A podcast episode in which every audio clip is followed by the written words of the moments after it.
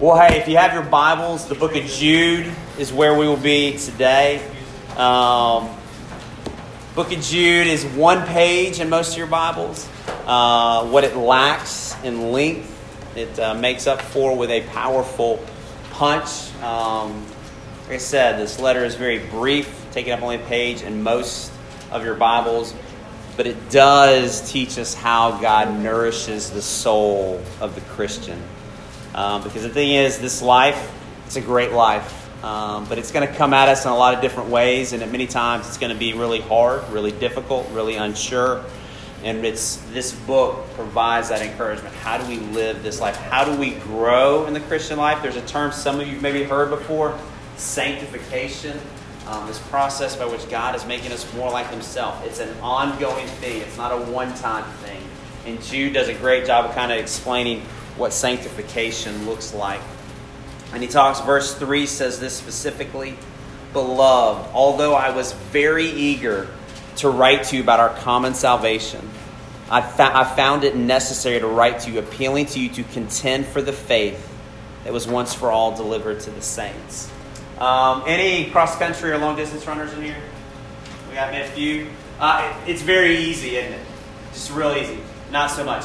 The Greek word that's being used here for contend, one of the words, it's the same word used for kind of the agonizing pain in a long-distance race.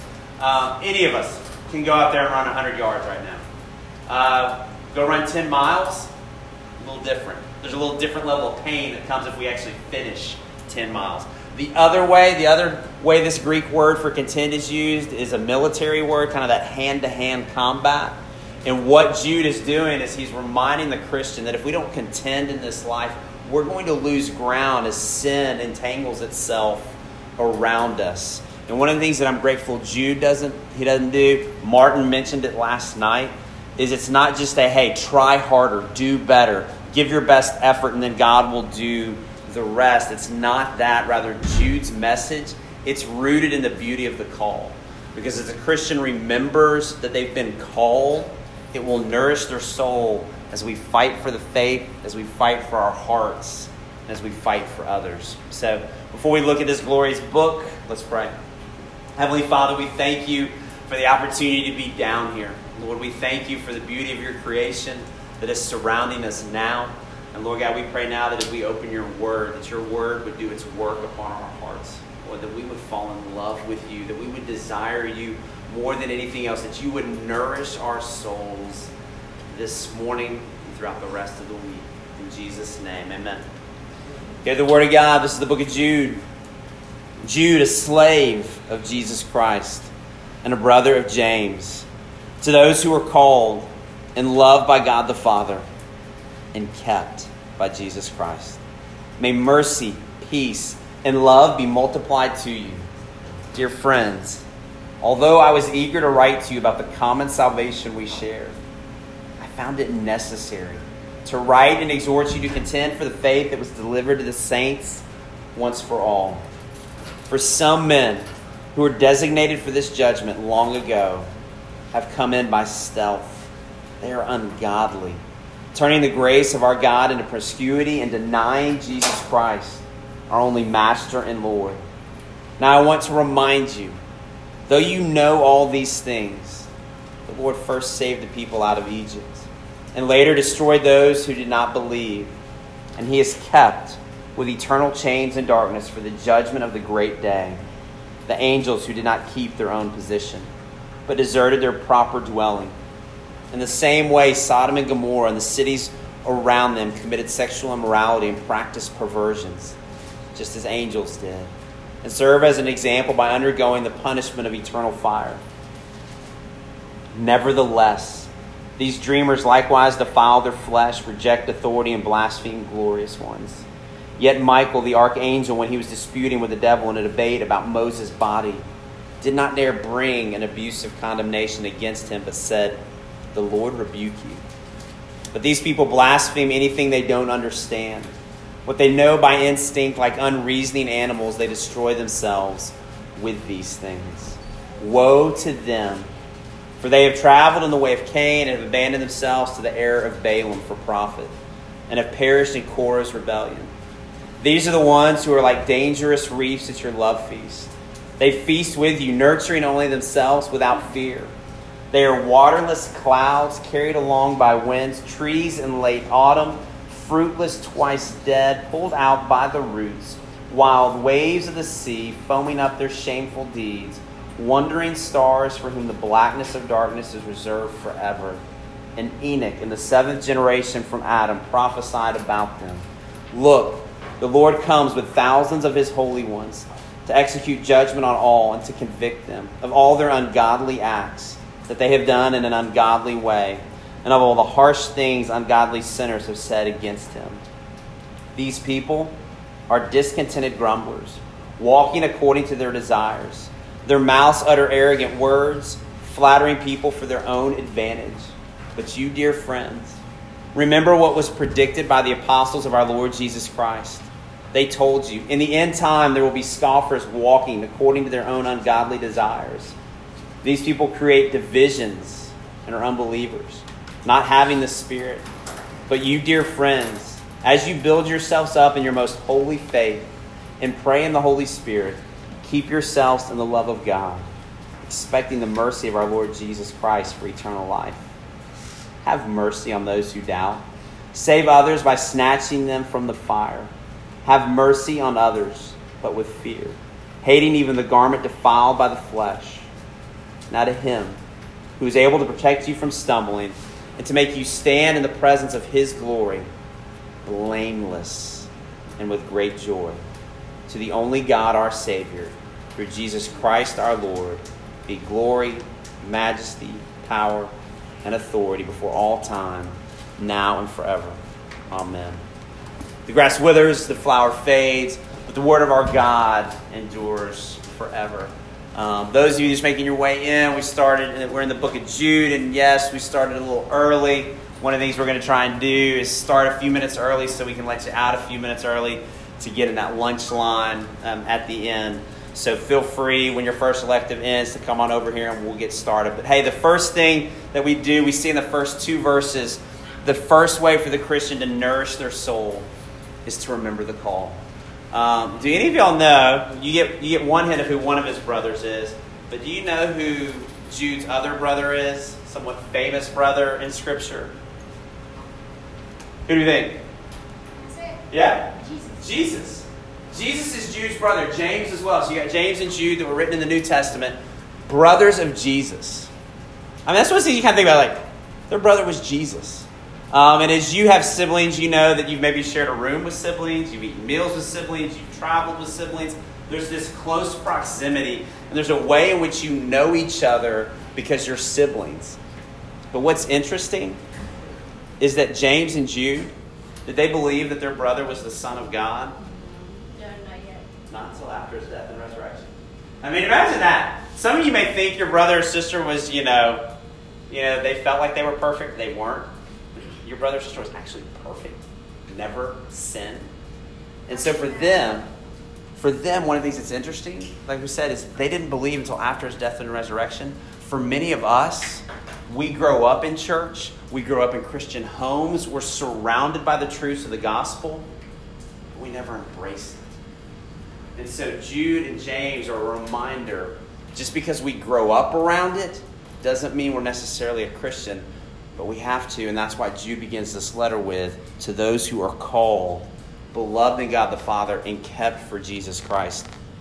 Called is one of the most frequent one-word descriptions of the Christian in the Bible. So what does it mean that the Christian is called? It's not just God's invitation to save us, but it's God's determination to save us. And that's one of the reasons why I love Reformed theology, is because it emphasizes God's determination to save us.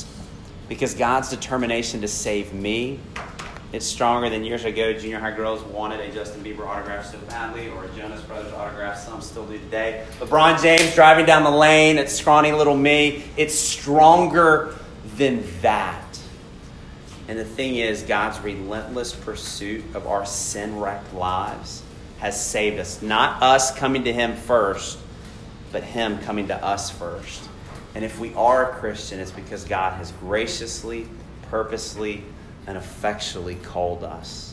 And if we let those truths begin to settle into the deep places of our hearts, it will start to breathe incredible life into our souls, and it will bring the nourishment that our souls are panting for. Um, today, obviously, there's two things that have been emphasized to y'all a lot, sunscreen and water, hydration. And if you were unwise and went from lunch today until dinner tonight without drinking anything, how's your throat going to feel? Really dry. Sore, dry. You are going to be really thirsty. You're going to be panting for something. And again, if you've competed in any type of sport, have run for a long distance, especially on a day like today, you are dying for something. And for many of us, those that's our souls. We are longing. We are thirsty.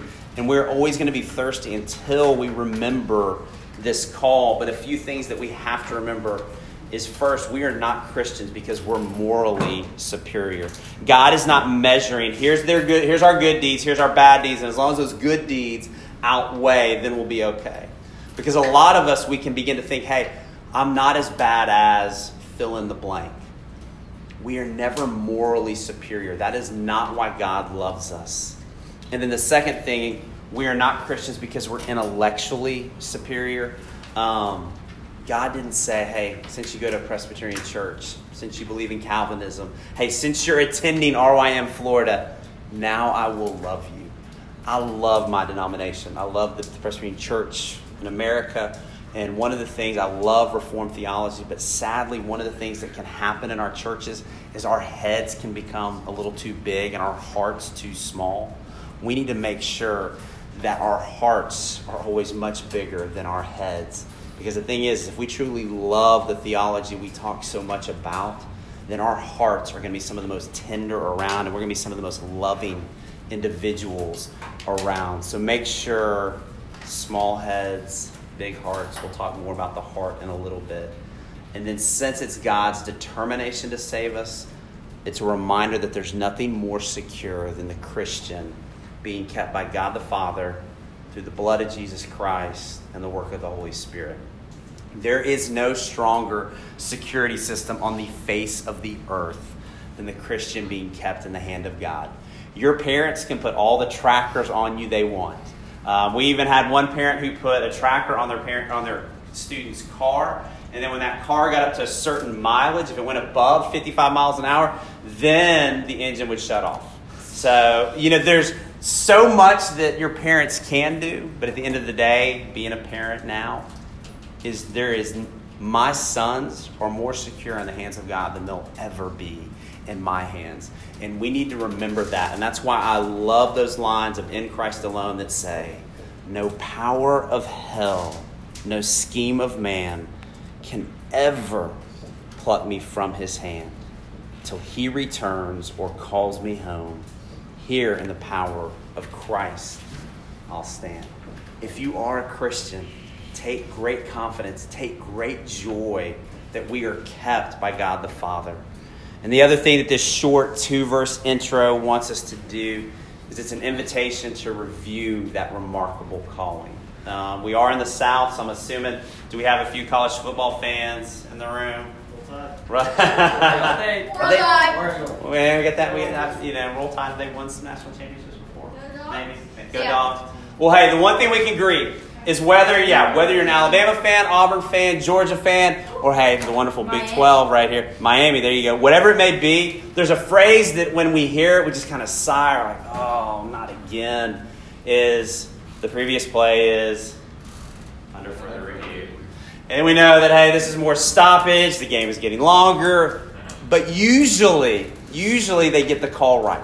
Not always, but usually. And if you think about instant replay, and what he's saying is if we review our lives, and let's just say we just put our last six months of, of our lives on review.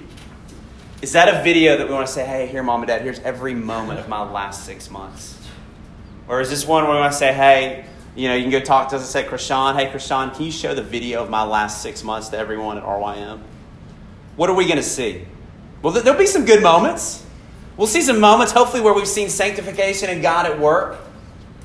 But what we're also going to see is there are so many reasons, in a sense, so many flags on the play, so many reasons for God not to love us. But God, being rich in mercy, has loved us. He has called us. And that is why Jude is wanting to root us in the beauty of the call. And it's one of those things, one last thing to ponder on this point is there's a word called tolerance. And many people today are saying, hey, Christian, you need to be more tolerant. Just tolerate more things. One of the things that I rejoice in is that God was not tolerant with me. He didn't say, Justin, attaboy, you just do whatever you want. Instead, he says, Justin, I will not tolerate sin destroying you any longer. You are mine. I have called you. I am keeping you.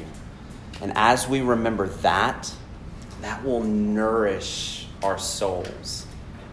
The second way the soul is nourished is by fighting for the faith. And you see this in verses three through nineteen.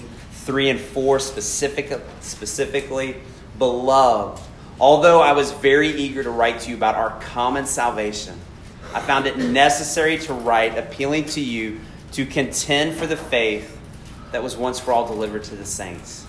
For certain people have crept in unnoticed who long ago were designated for this condemnation, ungodly people who pervert the grace of our Lord Jesus Christ into sensuality and deny our only Master and Lord Jesus Christ. Um, I love Scripture for many reasons, but I love Scripture too because it is honest. It is telling us there will be opposition for those who love Jesus. There are going to be those who oppose the faith because the gospel doesn't line up with their personal preferences. And the opposition towards the gospel, it's getting stronger in our days. Um, even in the Bible Belt of the South, it is no longer popular to say Jesus is the way, the truth, and the life, and no man comes to the Father except through him. But one of the things with this opposition, they're going to try and take our eyes off of Jesus. And what they're going to do is say, look to this world. And this world around you is what will satisfy you. But the truth is, if we look to this world to satisfy us, we're going to be thirsty. Our soul will no longer be nourished. So how might that opposition creep in? If any of you have played sports, Um, the opposing team usually doesn't say, hey, here's our plan how to beat you. Here's how we're going to take you down. Usually it's something far more subtle that we don't see coming and without a loud warning. And so in our lives, how does the enemy who we're told prowls around like a roaring lion seeking to devour? How does he come at us? It's usually subtle. And it could be so subtle as we begin to look for the approval of those around us instead of the approval that we already have in God the Father. We might find greater joy in a vacation than in the one who created the vacation destination. We might be more eager to turn on the football game after church than we ever were in going to church in the first place. We might long for a relationship like a boyfriend or a girlfriend. We may get more excited when someone follows us, comments on a post, likes something, than rejoice over God's salvation for sinners like us. Or we may begin to think that someone or something, sports, friends, wealth, stuff, will actually bring that lasting joy. Well, what Jude does for us in verses five through nineteen is he gives us a history lesson, a reminder of what can happen to those who listen to the world instead of the God who created them. In a sense, individuals who rejected the authority of God and were trusting with their own eyes. If you look in verse five, you'll see Egypt is mentioned. Uh, was Egypt a powerful country at one time? Yeah, the most powerful country in the world. And a lot of people would say, hey, if you can't trust in the future of Egypt, you can't trust in the power of Egypt, then you can't trust in anything. But if we've read the Bible, we know what happens. God sends how many plagues? Ten. Ten plagues. And that last plague is the death of what? The firstborn. The death of the firstborn. And finally, Pharaoh says, get out. Then he has second thoughts. And then God, as the Israelites are leaving, what does he part? The Red Sea. Parts to, I mean, that is, there's so many moments in Scripture like, man, video of that. I mean, I just would love to see the reality of that. And then what happens as the Israelites cross? What happens to the Egyptians? They get washed out of water. They get drowned. Has Egypt ever been a powerful world force after that? No, not really. No. And so, but Egypt at one time was, but now because of sin, they no longer are. And then you get Sodom and Gomorrah in verse seven, a city where people were very comfortable with sin. But what happens to Sodom and Gomorrah? Yeah. destroyed because of the perversion that existed there. And then you have, but Lot and his family are rescued. But what does Lot's wife do? She turns around and, and gets turned. Yeah, she turns around and she's turned into a pillar of salt. She's looking back on that city of sin that she loves so much. And that's the thing, is it was their sin that ultimately destroyed them. And for Lot's wife specifically, she was more comfortable with sin inside that city of sin than outside of it with God.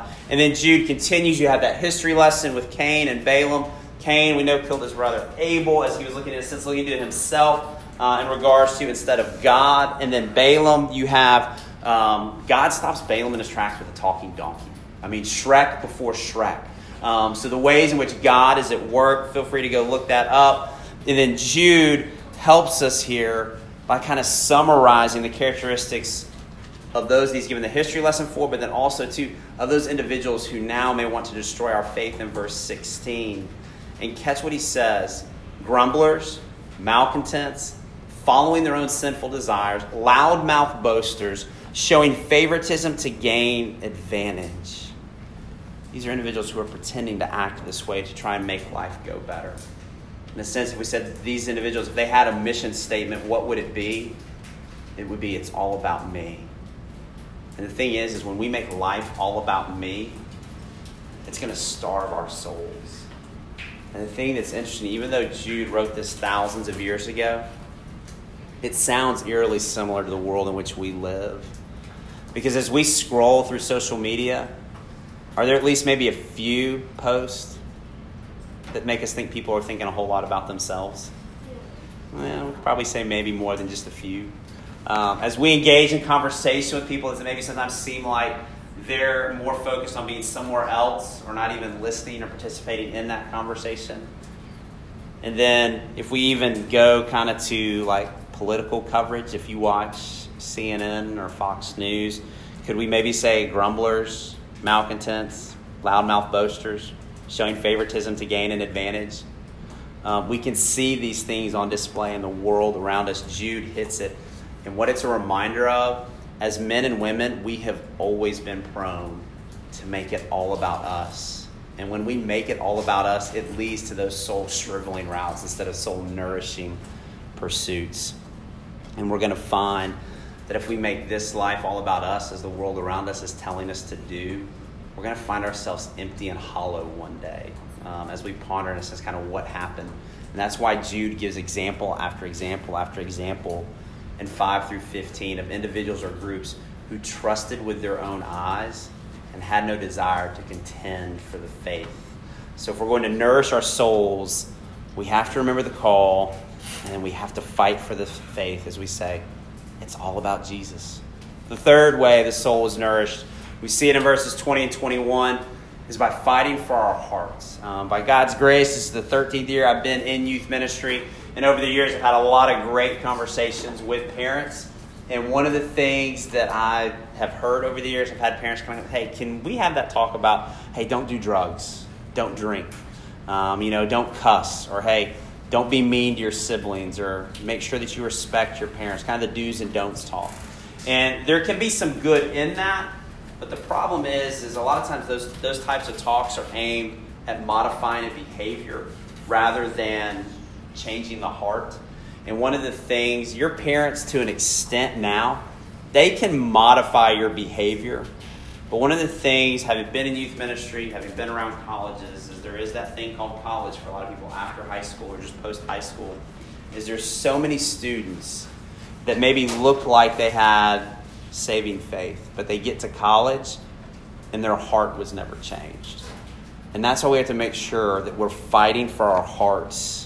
And there's other parts of Scripture that talk about this. Proverbs four twenty-three, Luke six forty-five, where it says, keep your heart with all vigilance, for from it flow the springs of life.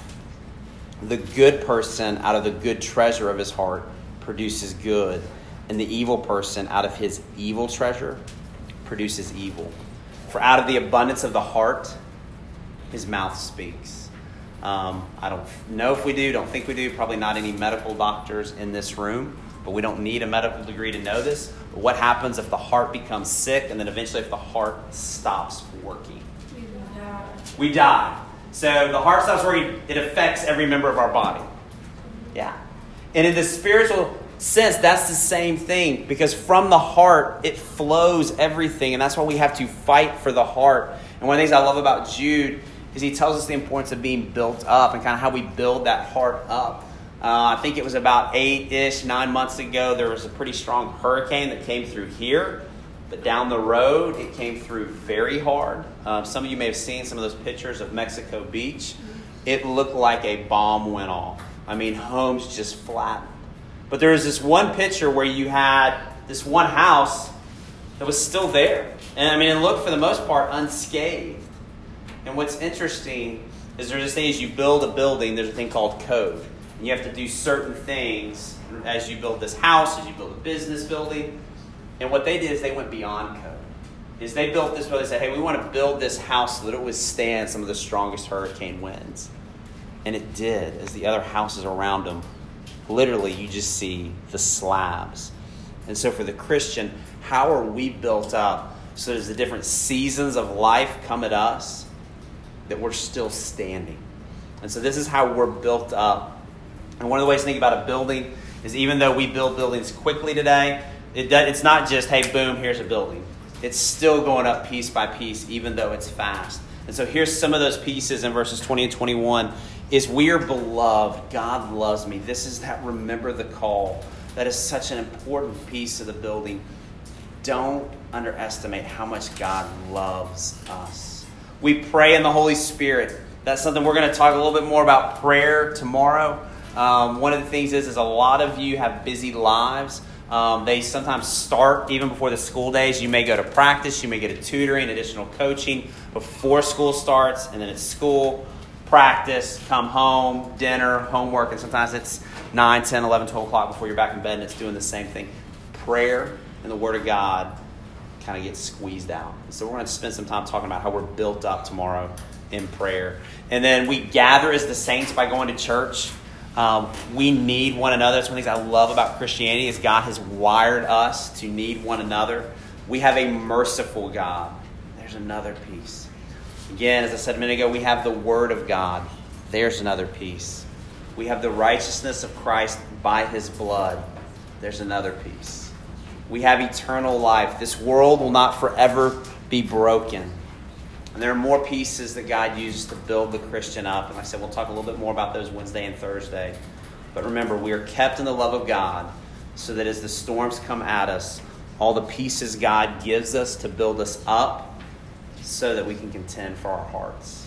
And then that fourth and final way that the Christian soul is nourished is by fighting for others. Um, one of the things, some of you may be familiar with this. For me, I can remember certain places I was when I read certain passages. And this passage here, I can remember when I was a high school student, there was, in my outside my hometown, there was a camp called Pine Cove Christian Camps, and there was this huge bluff that overlooked this lake. And I can remember sitting up there reading, doing a quiet time, kind of like y'all are doing quiet times in the morning um, with devotions, is I can remember reading these verses and then just jumping off the page where it says, and have mercy on those who doubt. Save others by snatching them out of the fire. To others, show mercy with fear, hating even the garment stained by the flesh. And what this language did is it brought that, that visual picture to mind of someone walking kind of towards that burning building and not realizing it.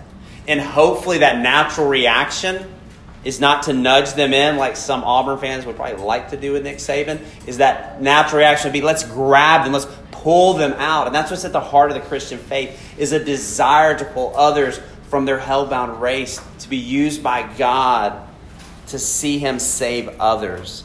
And that's one of the things I love. God in His grace gives us the opportunity to be a part of this work. And verses twenty-two and twenty-three show us how we love and fight for others. That first thing is, have mercy. Have mercy on those who doubt. The Lord is going to place many folks around us who don't know the Lord. And we need to remember, we too, we once doubted. So we're patient and we pray that God would snatch them out of the fire. And to the person in here who's still doubting God's love for them, He really is this good. He really is this merciful. And He will take you from pretending through life to helping you contend in this life. The second way we love and fight for others show mercy with fear. As we love those who struggle in the midst of their sin, don't forget how powerful sin is. Those same sins they're struggling with are sins that could take us down. Um, as Christians, we need to make sure we're never underestimating how powerful sin is. We need others praying for us. We need to be in the Word, prayer, and regular attendance at church. We need to have fellow brothers and sisters that we can share with and say, hey, pray specifically for this so that we don't get caught by some of those same sins. And then the third way is, he says, hate even the garments stained by the flesh. This is not a message for us to not associate those struggling with sin, to not associate with non-Christians. Um, what we are to do is we need to hate the fact that sin is keeping them from God. Hate the fact that sin is destroying them. And in Christian circles, this is something that we haven't done a good job of. A lot of times we will hate the individuals or hate the group instead of hate what sin is doing to them. We can really see this sometimes with regards to the sin of homosexuality. And sometimes we can hate a group or hate people instead of hating what sin is doing to them. Sometimes it may be our friends who maybe moved on to a party scene or have moved on from us, it seems like. We begin to hate them instead of hating what sin is doing. And we need to make sure that we are hating sin and not the person. And that's what Jude is saying here. Be sympathetic to the pain and misery that is coming to others. So as we contend for others, it helps us contend in the Christian life. So this truth will become true for them as it is for us. And then I love how Jude finishes this book. A lot of you may be familiar with your pastor giving a benediction at the end um, of a sermon on Sunday. And that's what Jude does here. He's in a sense summarizing what he said. And he does it in very beautiful language where he says, now to him who is able to protect you from stumbling and to make you stand in the presence of his glory. And I love the two things he says here, blameless and with great joy. He does it with great joy. To the only God, our Savior, through Jesus Christ our Lord, be glory, majesty, power, and authority before all things, for all time, now and forever. Amen. Let's pray. Heavenly Father, we thank you for this day. We thank you for the time together. We thank you for the time in your word. And Lord God, we pray that you would continue to work that word deep into our hearts, Lord, that we would remember the call, how much you have loved us in Jesus Christ, Lord God, so that we would help us to fight for the faith. Lord, help us to fight for our hearts. Lord God, that our hearts would truly be changed. And Lord God, pray that we would have this overwhelming desire to see others come to know you, that you would help us to fight for them. Lord God, nourish our souls this week. Keep us safe and keep our eyes fixed on you. In Jesus' name, amen.